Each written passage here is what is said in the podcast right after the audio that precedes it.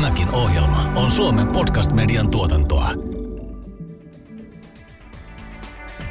Rasismi ja etninen profilointi.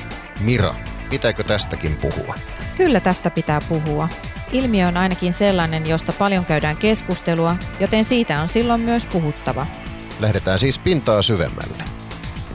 Tämä on Amnestin podcast. Pitääkö tästäkin puhua? Tällä sarjan toisella tuotantokaudella keskustelua luotsaavat tuttuun tapaan Mira Luoti ja Harri Moisio.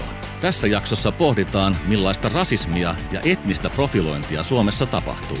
Miran ja Harrin vieraina ovat yhdenvertaisuusasiantuntija Mikaela Moua sekä poliisihallituksen tarkastaja Mons Enqvist. Suomalaisella nimellä sai kuusi kertaa enemmän tämmöisiä callbackkejä kuin somali, oletetulla somalitaustasella nimellä. Erilaisten harrastusten kautta niin meidän lapset myös niin kuin tottuu jo pienenä siihen monimuotoisuuteen.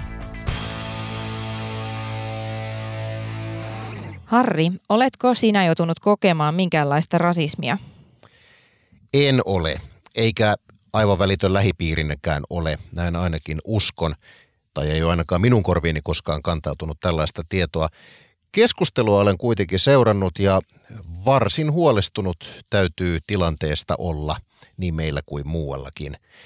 Ennen kuin otamme tähän jaksoon jaksomme vieraat, niin annetaan Amnestin Iina Lindemanille puheenvuoro. Rasismi on yleistä Suomessa. Rasismilla on täällä pitkät perinteet ja esimerkiksi romanien syrjintä nousee yhä säännöllisesti otsikoihin. Rakenteellinen rasismi voi näyttäytyä esimerkiksi työelämässä toimintatapoina, joissa tiettyjä ihmisryhmiä syrjitään. Sen tunnistaminen voi olla haastavaa etuoikeutetusta asemasta käsin. Usein ihminen ei edes ole tietoinen omasta valta-asemastaan tai toimintansa rasistisuudesta. Ihmisoikeussopimukset kieltävät ihonväriin, syntyperään ja kansalliseen tai etniseen alkuperään perustuvan syrjinnän yksiselitteisesti ja sitovasti. Amnesti tekee töitä, jotta jokainen meistä saisi elää syrjinnästä vapaana. I can't breathe. Sanat, jotka jäivät historiaan toukokuun 25. päivä vuonna 2020. George Floydin kuolemasta kasvoi Black Lives Matter-liike suorastaan globaaliksi ilmiöksi viime kesän aikana. Mitä tästä ilmiöstä jäi käteen yhdenvertaisuusasiantuntija Mikaela Moua? Tämä oli tosiaan tosi surullinen tapahtuma, tietenkin tämmöinen mustamiehen tappo, joka sytytti sitten Black Lives Matter, tämän globaalin ö, ilmiön. Mm, tämähän ei ole ensimmäinen eikä kymmenes, eikä siis näitä satoja on tapahtunut Yhdysvalloissa. Se, mikä on muuttunut ö, nytten kännykkäaikaan on se, että ne saadaan videolle ja ne saadaan nopeasti niin kuin, tota, somen kautta ihmisten nähtäville. Mutta tämä oli semmoinen, tämä oli niin, kuin niin järkyttävä il, niin kuin tämä itse tapahtuma, että se sitten aloitti ne mielenosoitukset siellä Jenkeissä ja sieltä se levisi maailmanlaajuiseksi ilmiöksi ja, ja tänne Suomeenkin asti pääsi silloin viime toukokuussa. Musta on, musta on tosi, tosi hyvä, hyvä asia, että näin on käynyt. Mitä suomalainen poliisimies tästä tapauksesta ajattelee? No ensimmäinen tota, ajatus on tietysti se, että pitääkö jotakin tapahtua näin rastista toisella puolella Atlantia, että se nousee keskusteluun Suomessa. Kyllähän tämä on tämmöinen aihe, mikä, mikä tässä niin kuin vuosien varrella on koko ajan nostettu. Me, me tota, no niin, seurataan tätä kehitystä ja viharikoksia yleensä vuositasolla ja julkaistaan siitä raporttia. Ja, ja okei, se silloin kun me julkaistaan se raportti, niin ehkä se hetkellisesti keskustellaan siitä ja katsotaan näitä tilastoja. Mutta pitää tapahtua jotakin tämmöistä jossakin kaukana, jotta siitä tulee niin kuin suurempi juttu täällä Suomessa, niin se pikkasen ihmetyttää. Niin, no se on ollut suurempi juttu ehkä sitten mediassa äh, silloin viime keväänä, mutta kyllähän niin kuin, äh, järjestökentällä ja aktivistikentällä jo rasismivastasta, antirasistista työtä on tehty jo pitkään, mutta se on ehkä saanut nyt enemmän tota, mediassa myös sijaa. Mutta se on siis, mä oon ihan samaa mieltä sun kanssa siitä, että pitääkö jotain näin drastista tosiaan tapahtua, että tota, mediakin kiinnostuu enemmän. Toki Suomen kontekstihan on ihan erilainen kuin Yhdysvaltojen konteksti, mutta täälläkin on niin edistyksellisiä kuin me ollaan esimerkiksi niin kuin tasa-arvon suhteen Suomessa, niin täälläkin on ö, parannettavaa, että kontekstihan on, on, on eri kuin, kuin Yhdysvalloissa. Mut muuttiko tämä George Floydin tapaus vielä toistaiseksi mitään? Voidaanko jotain johtopäätöksiä tehdä? Mä oon sitä mieltä, että se muutos on edelleen käynnissä. Se on koko ajan käynnissä, että se ei ole niin kuin vielä, se on, se, on, se on saanut alkusysäyksen vasta. Se, mikä on muuttunut, on, kuten sanoin, mä oon aika pitkään tehnyt työtä järjestökentällä ja, ja, ja valtiohallinnossa liittyen yhdenvertaisuuteen ja antirasismiin. Ja mikä on mun mielestä nytten muuttunut on se, että tavallaan se, ne suuret massat on vastaanottavaisempia ja, ja jotenkin kuuntelemaan, jotenkin oppimaan, haluaa toimia toisin, haluaa toimia paremmin. Halutaan ymmärtää, mitä tarkoittaa esimerkiksi antirasistinen liittolaisuus ja, ja, ja hahmottaa sitä, että miten ehkä on tahtomattaan tai haluamattaan, epä, niin kuin tiedostamattaan osallistunut vaikka tämmöisten niin kuin rasististen valta-asetelmien ylläpitoon. Mä ehkä ajattelisin ehkä ei ihan suoraan näin, että se on saanut alkusysäyksen, vaan se on vahvistanut niitä prosesseja, mitä meillä on jo ollut tässä varsinkin myös järjestökentällä, mutta valtionhallinnossa tässä viimeisen viiden vuoden aikana, niin, niin, joka on ollut ehkä vähän tämmöistä näkymätöntä suurelle massalle. Mutta nyt kun tämmöinen tapahtuma, niin se antaa ikään kuin enemmän painoarvoa sille työlle, mitä me ollaan tehty. Voidaanko tästä George Floydin tapauksesta ja joistain muistakin Amerikassa tapahtuneista tapauksista vetää se yksinkertainen johtopäätös, että Yhdysvaltain poliisi, se on rasismin kyllästämä?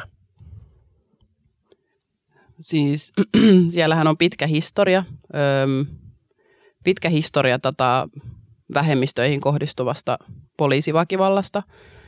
Esimerkiksi mustia tapetaan kolme kertaa enemmän kuin muita niin kuin muihin ryhmiin kuuluvia ihmisiä. Ja joka kolmas musta mies päätyy jossain elämänsä vaiheessa vankilaan. Tavallaan se Yhdysvaltojen rakenteissa oleva rasismi, silloin, silloin tosi, tosi, tosi pitkä historia. Ja siellä on täysin tavallaan unohdettu se, että poliisit on kansalaisia varten, eikä toisinpäin. Ja ja tämä on yksi, yksi syy, miksi niin kuin esimerkiksi Black Lives Matter on siellä nyt öm, ajaa tätä Defund the Police-liikettä, jolla, jolla tavallaan pyritään varmistamaan, että, että ne, se rahoitus, mitä poliisi saa, ei menisi niin kuin tämmöiseen väkivaltaan. Ö, tai että, se, että, että siihen liittyisi jotain niin kuin vaatimuksia siitä, että millä tavalla poliisin pitää toimia suhteessa, tulisi toimia suhteessa kansalaisiin. Ja siitähän tämä Black Lives Matter joka unohtuu usein, niin kuin mainitaan, että se on ihmisoikeusliike. Ja se on se syy, miksi se on myös levinnyt niin kuin globaaliksi liikkeeksi. Tämä on Amnestin podcast. Pitääkö tästäkin puhua? Ennen näitä äänityksiä juttelimme tästä aiheesta myös etnisten suhteiden tutkimuksen professorin Suvi Keskisen kanssa. Myös hän painotti sitä, ettei Black Lives Matter-liikkeessä ole kyse yksittäisestä mielenilmauksesta. Näin Suvi Keskinen. Joo, tässä on, on taustasi sit se Black Lives Matter-liike alkoi 2013 ja, ja 2014 se alkoi tämmöisenä sosiaalisen median ää, viestittelynä ja, ja ryhmäytymisenä ja 2014 alkaen sitten on, on ollut näitä isompia mielenosoituksia Yhdysvalloissa ja se, mitä tänä vuonna sitten tapahtui tänä keväänä, oli se, että se myös sitten laajeni niin kuin moniin muihin maihin ja, ja mukaan lukien Suomeen, mutta että tämä on ollut tämmöistä niin kuin aalto tai semmoista kasvavaa aaltoliikettä sitten.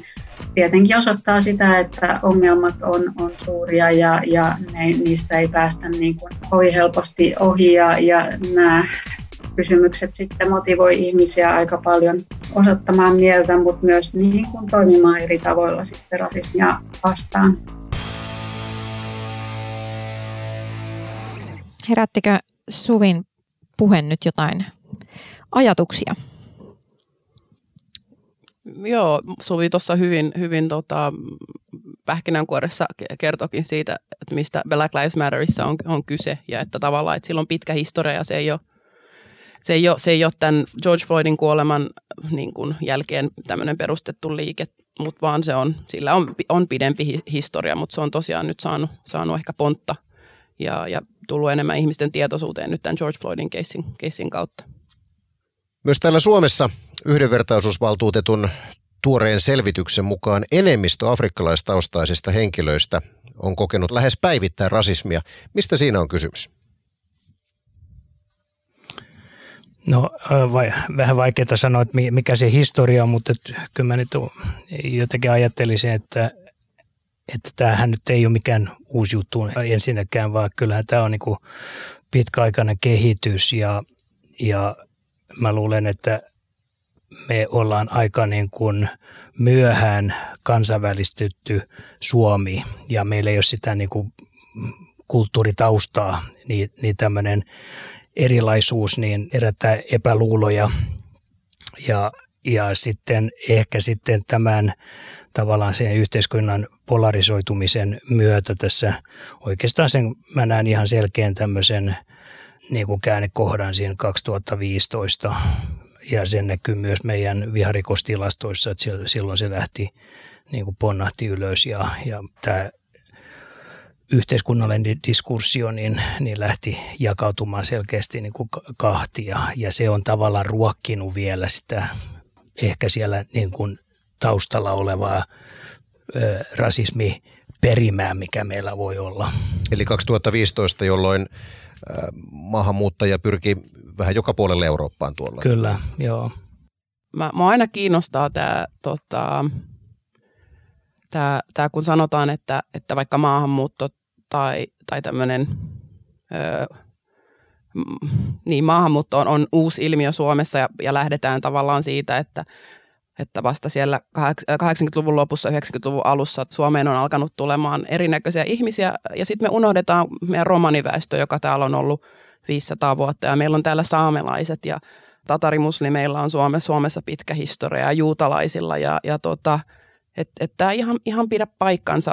Tai se on niin kuin jotenkin, jotenkin siinä unohdetaan meidän vanhat vähemmistöt kokonaan tai sivuutetaan, kun, kun sanotaan näin, että että tämä on uusi ilmiö – meidän olisi hyvä välillä, mun mielestä niin kuin historia, niin kuin nykypäivään liittyy aina vahvasti historia ja Suomella on itse asiassa aika rasistinen historia, mitä tulee just vanhoihin, vanhoihin vähemmistöihin. Ja tota, se mikä on nyt muuttunut on, on niin kuin tavallaan, jos miettii tällaisia globaaleja ilmiöitä, niin kuin populismin nousu maailmassa, että eihän Suomi kellu jotenkin irrallaan niin kuin muusta maailmasta. Ilmiöt laskeutuu tänne ihan yhtä lailla kuin ne on muualla maailmalla, ehkä vähän jälkijunassa, mutta tänne ne päätyy kuitenkin. Ja, ja tämä on yksi syy, miksi nyt rohkeammin ihmiset ö, ilmaisee ö, rasistisia mielipiteitään. Ja totta kai se, että niin kuin myös valtaa pitävät mm, käyttää tämmöistä rasistista retoriikkaa, niin myös kannustaa siihen, että tavalliset kansalaisetkin siihen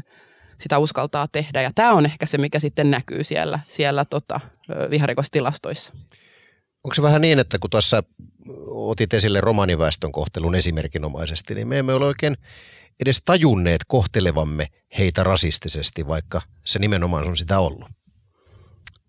Kyllä, juuri näin. En olisi voinut paremmin sanoa. Se on jotenkin... Ää, se on niin, niin kuin vettä, se on niin kuin ilmaa, mitä me hengitetään, että me ei edes hahmoteta sitä, että, että me toimitaan romaneita kohtaan rasistisesti, joka on – näkyy myös yhdenvertaisuusvaltuutetulla ja heille tulevissa syrjintäyhteydenotoissa, että tota, jos miettii etnistä, etnisestä alkuperäistä jo, johtuvasta syrjinnän niin kuin yhteydenotoista, niin se on niin kuin ylivoimaisesti eniten tulee romaniväestöltä, että he on alkanut, he on tietoisempia nykyään omista oikeuksistaan, Sama asia näkee tuossa meidän viharikostilastoissa. Tässä pari vuotta sitten niin päätettiin yhdessä romaniyhteisön kanssa ja heidän pyynnöstä, että me voitaisiin erotella siinä meidän viharikosselvityksessä heihin kohdistuneet viharikokset. Ja mä luulen, että se on tota, ensinnäkin ne, ne tulokset, mitä teillä on, sitä tapahtuu enemmän kuin mitä teillä on.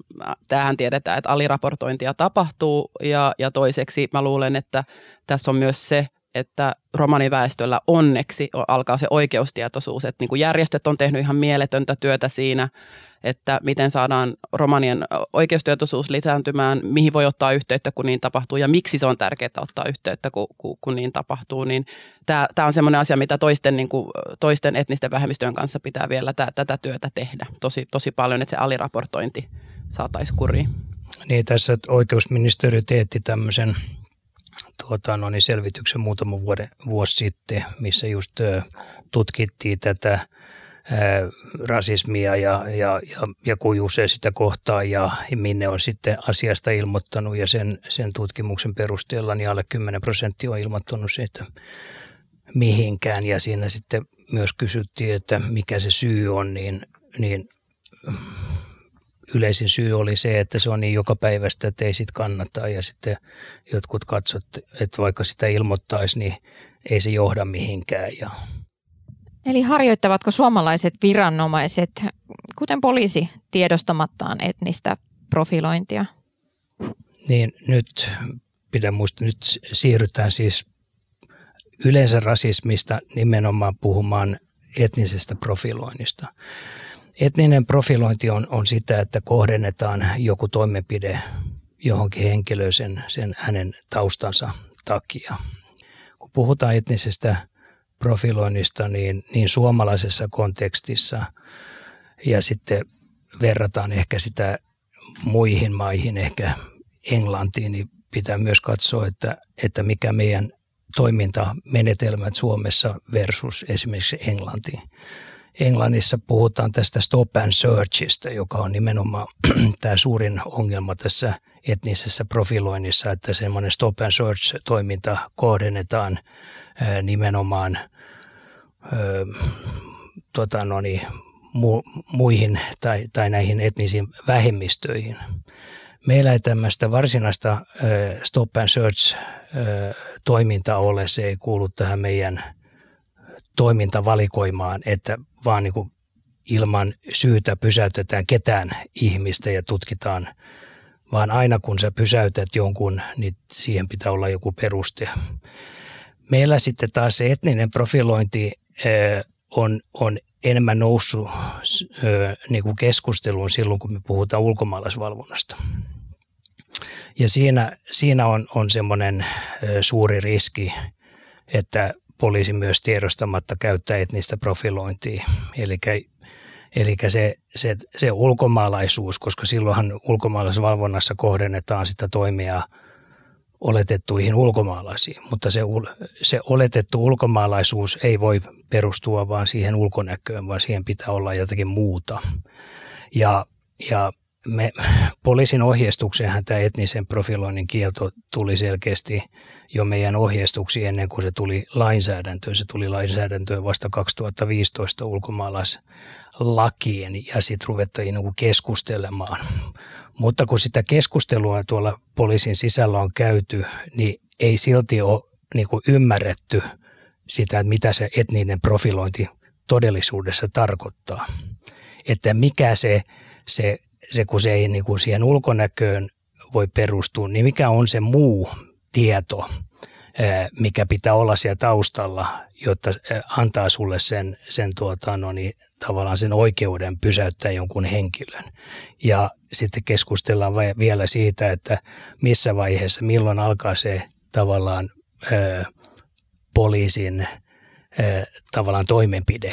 Alkaako se silloin jo, kun sä jonkun kanssa juttelet vai alkaako se silloin, kun, kun tuota, no niin, pyydät niitä papereita tarkastettavaksi.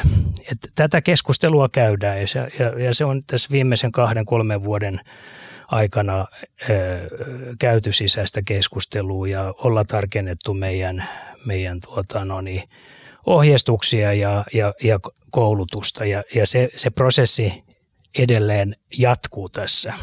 Se, se kysymys oli, oli kans, että äh, harjoittavatko suomalaiset viranomaiset, kuten poliisi tiedostamattaan etnistä profilointia. Sillä itse asiassa ei ole merkitystä, onko se tiedostettua vai tiedostamatonta koska yksinomaan ihon värin tai jonkun tämmöisen etnisen markkerin perusteella ei, ei, ei saa valita ketään viranomaisen toimenpiteen kohteeksi, koska se on nimenomaan sitä, sitä kiellettyä etnistä syrjintää. Nimenomaan. Pitääkö tästäkin puhua? Minkälainen rasismi on laissa kiellettyä? Ka- kaiken näköinen. Niin, kaiken näköinen, mutta siis lainsäädännössähän ei, ei, ei mielenkiintoista kyllä käytetä sanaa rasismi, vaan puhutaan niin kuin alkuperään perustuvasta syrjinnästä. Ja, ja syrjintä ylipäänsä on niin kuin aika monenkin lainsäädännön kautta, että syrjintälainsäädäntö on Suomessa suht vahvaa, että se on kielletty sekä perustuslaissa, yhdenvertaisuuslaissa, tasa-arvolaissa, rikoslaissa ja sitten on useita yksittäisiä tämmöisiä erityislakia. Sitä on, sitä on niin kuin se on kaikki, kaikki syrjintä, kuten tota, Mons tuossa mainitsi, on kielletty, mutta tota, e, esimerkiksi just välitön syrjintä, joka on tämmöistä ihan suoraa selkeää syrjintää, että vaikka joku kauppa kieltäytyy päästämästä tota, romanitaustasta tai afrikkalaistaustasta henkilöä tiloihinsa. Sitten on välillistä syrjintää, jossa joku vaikka näennäisesti yhdenvertainen sääntö pistää muut epäedulliseen, e, epäedulliseen asemaan, vaikka kielitaitovaatimukset jossain työssä, mihin ei tarvita vaikka täydellistä suomen kielen taitoa. Sitten on tietenkin häirintä ja häirintä ja kiusaaminen niin ja sitten rikoslaissa on vähän niin kuin samat, samat pykälät, esimerkiksi syrjintäpykälä on, on myös rikoslaissa ja, ja, ja tietysti sitten näitä myös on niin kuin rasismi on, on yksi osa sitä koventamisperustetta. Eli jos, jos toimit tai teet jonkun minkä tahansa rikoksen ja siinä on, on semmoinen vihavaikutin ja, ja rasismi on yksi vihavaikutin, niin silloin se, se, se, tota no, niin se siitä samasta rikoksesta voi sitten seurata korkeampi tuomio. Ja itse asiassa meillä on tällä hetkellä erillishanke menossa, missä kaikki poliisin vuonna 2018 niin meidän viharikosselvityksessä viharikoksiksi luokitellut jutut, niin käydään läpi se koko esitutkinta ja katsotaan, että millä tavalla se on otettu huomioon siinä esitutkinnassa se, se vaikutin, se motiivi ja millä tavalla se on, on sitten ää, välitetty sitten syyttäjälle ja onko syyttäjä lähtenyt sitten vaatimaan koventamisperustetta ja sitten onko siitä tuomittu. Sellaisen kiinnitin huomiota, että Suomen laki siis tosiaan ei tunne sanaa rasismi. Pitäisikö se siellä olla?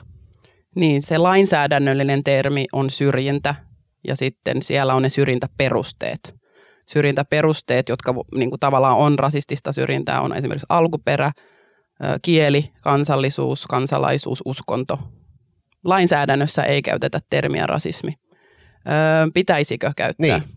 Mm, vir, viranomaisena sanon, että en osaa sanoa. Aktivistina ja, ja, ja järjestökentän toimijana sanon, että myös lainsäädännön kielen pitäisi olla sellaista, että kansalaiset ymmärtää, jotta tavallaan heidän oikeussuoja ja oikeusturva vahvistetaan sillä, että myös se kieli on sellaista, mitä niin kuin rasismia vaikka kohtaava henkilö ymmärtää. Se, sanotaan alkuperään perustuva syrjintä, niin se ei välttämättä sano monelle mitään. Tai tavallaan sen ei hahmoteta välttämättä tarkoittavan rasismia.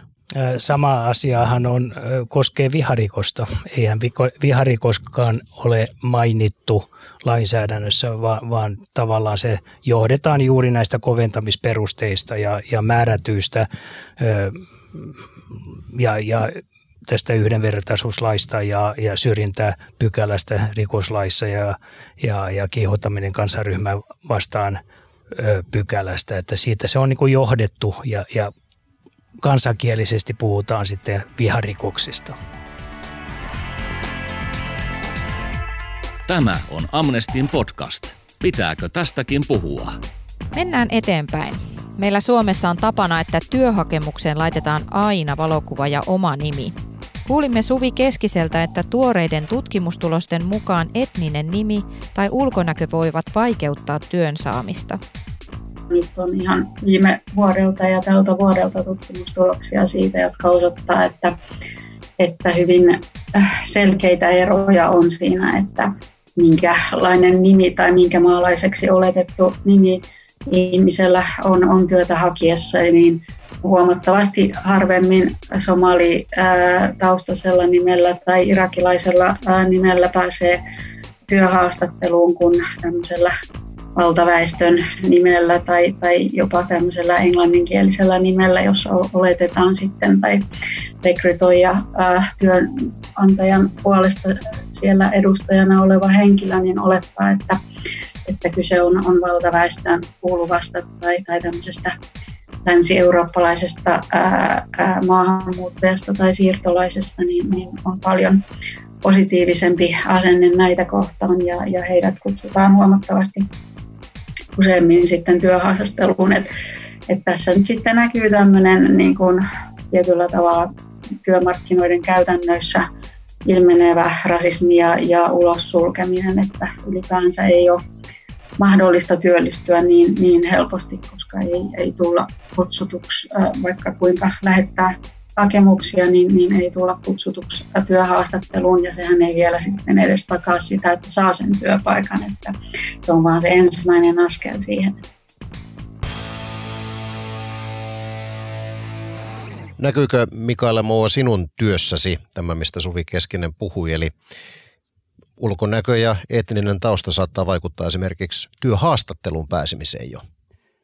Joo, no to, to, tämä on rakenteellista rasismia just, mistä on onneksi nyt alettu yhteiskunnallisessakin keskustelussa enemmän puhua, että sen sijaan, että puhutaan tota, niistä jotenkin, että, että rasismia on jotenkin Suomessa pitkään miellet, mielletty semmoisena asiana, joka on joku tahallinen tietoinen teko tai tapahtuma, joka tapahtuu jonain niin kuin kadulla huuteluna tai, tai, tai väkivaltaisuutena, mutta tavallaan se se rasismin vaarallisin muoto on nimenomaan tämmöinen rakenteissa oleva rasismi. Ja tämä Suvin esimerkki mm, rekrytointisyrjinnästä on nimenomaan työelämän rakenteissa olevaa rasismia, jossa nimen perusteella Tämä hänen mainitsema tutkimus When the Name Matters, jossa lähetettiin tosiaan 5000 viiden eri kieliryhmän, tuhat per kieliryhmä tämmöistä haamu, haamu CVtä, niin suomalaisella nimellä, nimellä sai kuusi kertaa enemmän tota, tämmöisiä callbackkejä kuin somali,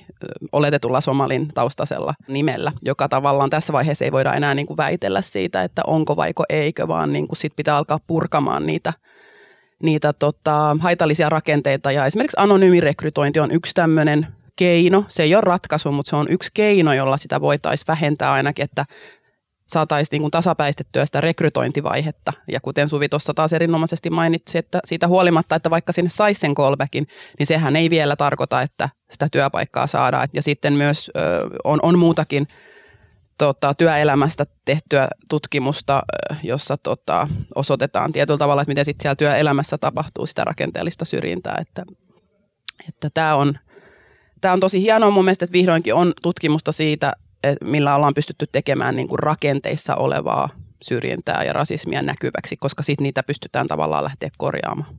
Onko tässä asiat mennyt huonompaan vai parempaan suuntaan? Mun mielestä se voi tuntua siltä, että menee huonompaan, koska nyt puhutaan enemmän, tunnistetaan paremmin, tunnistetaan ja tunnustetaan ja, ja ollaan tehty näkyväksi syrjiviä mekanismeja ja rakenteita. Tunnistetaan, että meillä, meissä on ehkä itsessämmekin rasistisia ajatusmalleja ja niin edelleen. Eli tavallaan tämä on nyt semmoinen vaihe nyt sitä tota, korvapuustien leipomista, että ne on nyt siellä uunissa. Ja niin kuin se tuntuu siltä, että jotenkin, että nyt, nyt tapahtuu hirveästi, koska nyt yhtäkkiä niin kuin joka puolelta tulee keskustelua siitä, miten yhteiskunta ei ehkä olekaan niin oikeudenmukainen kuin on, on mieltänyt. Ja koska se, se, että se on minulle tota, yhtä teflonina olemista tässä yhteiskunnassa, ei ilmeisesti tarkoitakaan sitä, että se on kaikille samanlainen kokemus ja niin edelleen, mutta, mutta tavallaan tämän tiedostaminen ja niin kuin tietoisuus siitä, niin sehän on just se, että missä pystytään alkaa sitten niin kuin muuttamaan asioita parempaan suuntaan. Puhutaanpa vähän rasistisesta puheesta ja sen mahdollisesta yleistymisestä ja peräti valtavirtaistumisesta Suomessa. Kuinka yleistä rasistinen puhe Suomessa on? Kyllä se on hyvin, hyvin yleistä ja mehän puhuttiin aikaisemmin tässä jo pikkasit se kehitystä, että millä tavalla se on niin kuin kiihtynyt ja, ja me, semmoinen piilorasismi – oli aikaisemmin ja, ja, ja edelleen meillä on rakenteellista rasismia, mutta sitten jossakin vaiheessa on se niin kuin käännekohta tullut, että, että olla enemmän niin kuin avoimia siinä, että mitä me syljetään ulos suustamme tai kirjoitetaan tuolla, tuolla someen. Tietysti some on, on yksi syy, koska nyt sulla on semmoinen niin platformi, missä sä voit suoltaa mitä tahansa. Ja siitä tietysti yhteiskunnallisesti myös keskustellaan ja, ja siinäkin ollaan sitten jakauduttu kahtia täällä yhteiskunnassa, että, että mitä saa puhua ja mitä ei saa puhua. Ja, ja puhutaan tietysti, kun puhutaan rasistisesta puheesta, niin puhutaan yleisemmin tästä niin kuin vihapuheesta. Ja poli, poliisi on joutunut vähän tämmöisen niin kuin välikäteen siinä, siinä myös, koska meille tulee ö, paljon näitä ilmoituksia, mitä, mitä me tutkitaan ja, ja, ja sitten tulee vasta-ilmoituksia ja mehän ei näitä ratkaista. Tietysti me, me tutkitaan ja katsotaan, että täyttääkö se, se puhe rikoslain tunnusmerkistön ja se ei ole aina, aina niin yksinkertaista. Me myös kaivetaan itse esille niitä juttuja sieltä some, somemaailmasta, mutta, mutta jos me sieltä poimittaisiin kaikki, mitä löytyy, niin, niin meillä ei olisi mitään muuta tekemistä poliisissa kuin niitä, niitä tutkii. Joo, tämä on, tää on mun mielestä on tosi, tää on niinku sekä tää on sukupuolittunutta, tämä vihapuhe, tosi vahvasti. Ja sitten siinä on myös tämä, niin kuin, että jos on vielä etniseen vähemmistöön kuuluvaa, niin sitten on niin kuin tuplasti tavallaan todennäköisempää joutua vaikka just somessa viha, vihapuheen kohteeksi. Että mitä se kertoo tietynlaisesta naisvihamielisyydestä ja, ja sitten rasismista, joka on ö, aika huolestuttava kombo. Kun sanot, että tämä on sukupuolittunutta, niin varmaan viittaat siihen, että miehillä on yliedustus vihapuheessa. Mm, niin, mä, mä en osaa siitä, siihen sanoa, että kuka sitä vihapuhetta niin kuin tuottaa, mutta tavallaan sen kohteeksi joutuu ö, tilastollisesti ö, ylivoimaisesti enemmän niin kuin nais, okay. naisia. Niin, tai sanotaan, että kun me katsotaan sitä viharikos tilastoja selvitystä, mitä me tehdään, niin nähdään, että silloin kun puhutaan suusanallisesta viharikoksista, niin silloin kohteena on useimmiten naispuolinen. Sitten taas kun on väkivallatekoja, niin silloin se on miespuoliset, jotka on niin kuin, tuota, no niin, ja tähän asia on nyt oikeusministeri tehnyt luonnoksen hallituksen esitykseksi, että, että se sukupuoli lisättäisiin näihin viharikosmotiiveihin. Niin, se on mielenkiintoista mun mielestä, että se ei ole vielä, kun on kuitenkin tasa-arvolaki, jossa sukupuoli ja sukupuoli-identiteetti on syrjintäperusteita. Mutta se ei siitä huolimatta ole vielä siellä niin kuin viharikoksen motiivina, niin se on mun mielestä mielenkiintoista, mutta tosi hienoa, että tällainen, tällainen on nyt käynnissä. Moni uskoo käyttävänsä sanavapautta siihen, että voi sanoa ihan mitä haluaa. Niin onko tälle ratkaisua vihapuheesta puhuttaessa? Yleensä nämä, jotka viittaavat siihen sananvapauteen, niin ne on juuri ne henkilöt, jotka niin kuin eniten nimenomaan syyllistyy näihin rangaistavaan vihapuheeseen tai yleensä vihapuheeseen. Että, että sen verukkeella niin kun yritetään väittää, että voi sanoa mitä tahansa, mutta, mutta sananvapaus on tämmöinen pääperiaate, mutta kuitenkin sillä sananvapauden turvin ei saa sitten muiden oikeuksia loukata. Pitääkö tästäkin puhua? Miten on Mikaela Moua, joutuuko Suomessa vihapuheesta, rasistisesta puheesta vastuuseen? Niin, ei ehkä tarpeeksi. Syyt on moninaiset. Lainsäädäntö on hieman hähmästä liittyen vihapuheeseen. Taas, taas termi, niin kuin tavallaan se lainsäädännöllinen termi, ja korjaamaan, jos mä oon väärässä, Mons, on se kiihottaminen kansanryhmää, jos mennään niin kuin vihapuheeseen, jossa on tämmöinen joku syrjintäperuste. Tai, tai laiton uhkaus tai, tai kunnian loukkaus koventamisperusteella. Eli right. nämä, nämä on niin kuin ne yleisimmät. Kyllä, eli jälleen se ei tavallaan vastaa se, se lainsäädännön puheesta arkikieltä, jolloin ei välttämättä aina hahmota, milloin sitä tapahtuu. Mä luulen, että ja sitä tapahtuu paljon enemmän kuin sitä. Siinäkin on niin kuin aliraportointia kyseessä ja, ja ei, ei, ole, ei, ei joudu tarpeeksi vastuuseen. Mutta tavallaan mun mielestä meidän pitää ehkä mennä pari askelta taaksepäin ja pohtia tavallaan, että mikä on johtanut tähän tilanteeseen, että, että vihapuhe on räjähtänyt käsiin.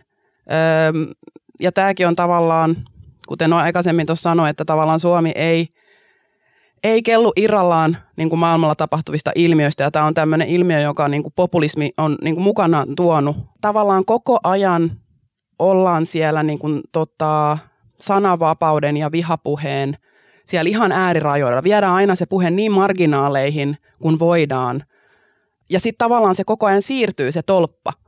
Ne tolpat koko ajan vähän siirtyy, koska mennään niin lähelle sitä – sitä tota, rajaa, että sitten tavallaan se taas se, ne siirtyy. Se to- ja tämä on ihan tämmöinen strategia, mitä käytetään. Niin kuin. Niin onko se vähän niin kuin, että yhteiskunnan toleranssi vihapuheelle, se vaan kasvaa ja kasvaa? Voiko se näin tulkita? Mm, no en mä ehkä ihan allekirjoittaisi totakaan, mutta, mutta kyllähän siihen on niitä kuitenkin paljon toimenpiteitä ja puututtu ja keskustellaan sitä asiasta, mutta se mikä mun mielestä on huolestuttavaa on se, että sitten kun tulee näitä tuomioita näistä esimerkiksi kiihottaminen kansanryhmään vastaan, niin niitä sitten ne, jotka saa ne tuomiot, niin vähättelee. Se vie vähän niin kuin sen pois sitä uskottavuutta siihen, siihen rangaistukseen ja siihen pykälään kokonaisuudessa, että vähätellään sitä ja se, ne, jotka sitä kuuntelee näitä, nimenomaan näitä populisteja sitten, niin, niin heillä tulee semmoinen mielikuva, että jos hän pystyy näin puhumaan, eikä siellä ole mitään merkitystä, että olla, olla vähän niin kuin jopa ylpeitä, että ollaan saatu tämmöinen rangaistus siitä. Ja ne on, on kuitenkin pieniä ne, ne rangaistukset tämmöisestä. Sakkorangaistuksia. Niin, ne on sakkorangaistuksia. Joo, ja tämä on just sitä, kun puhutaan rasismin normalisoinnista, niin tämä on just sitä, mitä tarkoitetaan. Että jatkuvasti vähän siirretään niitä tolppia laajemmaksi ja laajemmaksi, koska koko ajan niin kuin tavallaan leikitellään siellä vihapuheen ja ja, ja sallitun puheen rajoilla, mutta tavallaan sellaisi kuitenkin, että se on tota, ihmisoikeutta loukkaavaa. Rasismia, transfobiaa, homofobiaa, seks, seksismiä, naisviha. Tämä on se keino, mitä, mitä siihen, tämä on yksi niin kuin vahvimmista keinoista. Kieli on niin merkityksellistä, koska kielellä luodaan todellisuutta. Se on, se on tota jotenkin hyvä pitää aina mielessä, että nämä on, nämä on strategioita, mitä, mitä käytetään. Niin, mitä me voimme jokainen tehdä vihapuheen kitkemiselle? Onko olemassa mitään sellaista kikkakakkosta? Niin, niin kuin tässä ollaan keskusteltu, niin paljon toimenpiteitä on, on lainsäädännöllisiä ja on erilaisia ohjelmia ja, ja pohditaan näitä asioita, mutta niillä on vain rajoitettu vaikutus tähän yhteiskuntaan. En tiedä, että onko se tässä ajassa nyt, että en nyt halua heittäytyä tässä pessimistiksi, mutta ainakin omille lapsille on, on pienestä lähtien aina sanonut, että jollei sulla ole mitään mukavaa sanottavaa, niin ole sanomatta. Ja, ja kyllähän se niin kuin lähtee, monet asiat lähtee sieltä, sieltä kotioloista jo. Ja, ja, ja, ja toki siihen se vaikuttaminen on, on rajallista. Se, mikä mun mielestä on kuitenkin positiivista, on tämä tosiasia, että me ollaan monimuotoisempi yhteiskunta ja, ja just näistä erilaisten harrastusten kautta niin meidän lapset myös niin kuin tottuu jo pienenä siihen monimuotoisuuteen ja ehkä siinä tulevaisuudessa, niin jos halutaan nähdä jotakin valoa tunnelissa, niin ehkä ne sitten kasvaa erilaisessa ympäristössä, missä tuomitaan, tuomitaan tämän tyyppinen niin kuin puhe. Joo, se niin kuin koostuu monesta monesta tota, eri asiasta se, että niin kuin tavallaan yhteiskunnallisella tasolla asiat menee eteenpäin. Se vaatii lainsäädäntöä, se vaatii erilaisia niin kuin, tota, toimintaohjelmia, kuten nyt on rasismin, rasismin vastainen ja hyvien väestösuhteiden toimintaohjelma onneksi työn alla, jos saadaan siitä hyvä ja, ja to, toiminnoista mahdollisimman tehokkaita ja täsmällisiä, niin se voi viedä niin kuin, isois, isoinkin harppauksiin asioita eteenpäin. Sitten on tietenkin tavallaan kasvatustyö kautta asenteisiin vaikuttaminen, joka ei ole niin yksi, yksiselitteistä, mutta niin kuin mun tutkimus on hirveän hyvä ja tärkeä keino vaikuttaa, vaikuttaa, tota, vaikuttaa asenteisiin.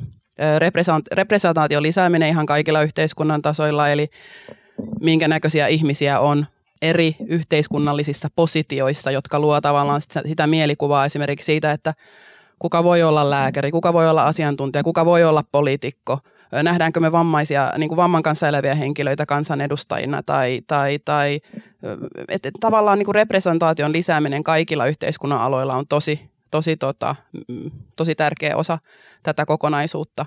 Sitten yksilötasolla niin kun jokainen voi tietyllä tavalla toimia niin kuin oma elämänsä antirasistisena sankarina.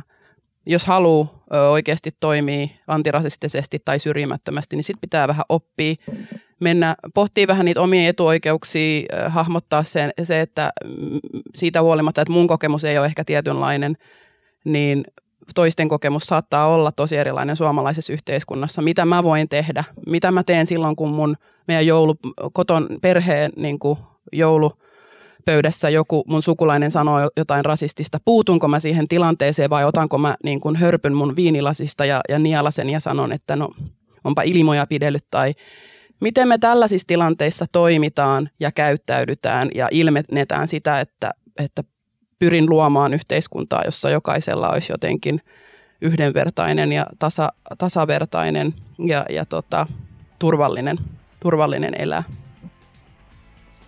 Näihin tunnelmiin on hyvä lopettaa keskustelu ja me kiitetään teitä. Kiitos kun olitte täällä meidän kanssa.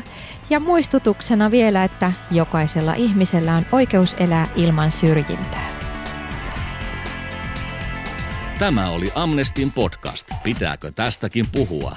Lopuksi annamme vielä viimeisen sanan Amnestin Iina Lindemanille.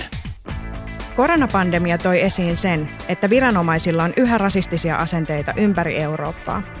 Amnestin kesällä 2020 julkaisema tutkimus osoitti, että vähemmistöt kohtaavat muita enemmän väkivaltaa, syrjiviä henkilöllisyystarkastuksia, pakkokaranteeneja ja sakkoja. Oikeus olla joutumatta syrjityksi on yksi keskeisimmistä ihmisoikeuksista. Lue lisää verkkosivultamme osoitteesta amnesti.fi. Kuuntelit Amnestin Pitääkö tästäkin puhua podcastia? Sarjan löydät Spotifysta, Suplasta ja monesta muusta podcast-alustasta. Keskustelu jatkuu Twitterissä ja Instagramissa hashtagillä Pitääkö tästäkin puhua?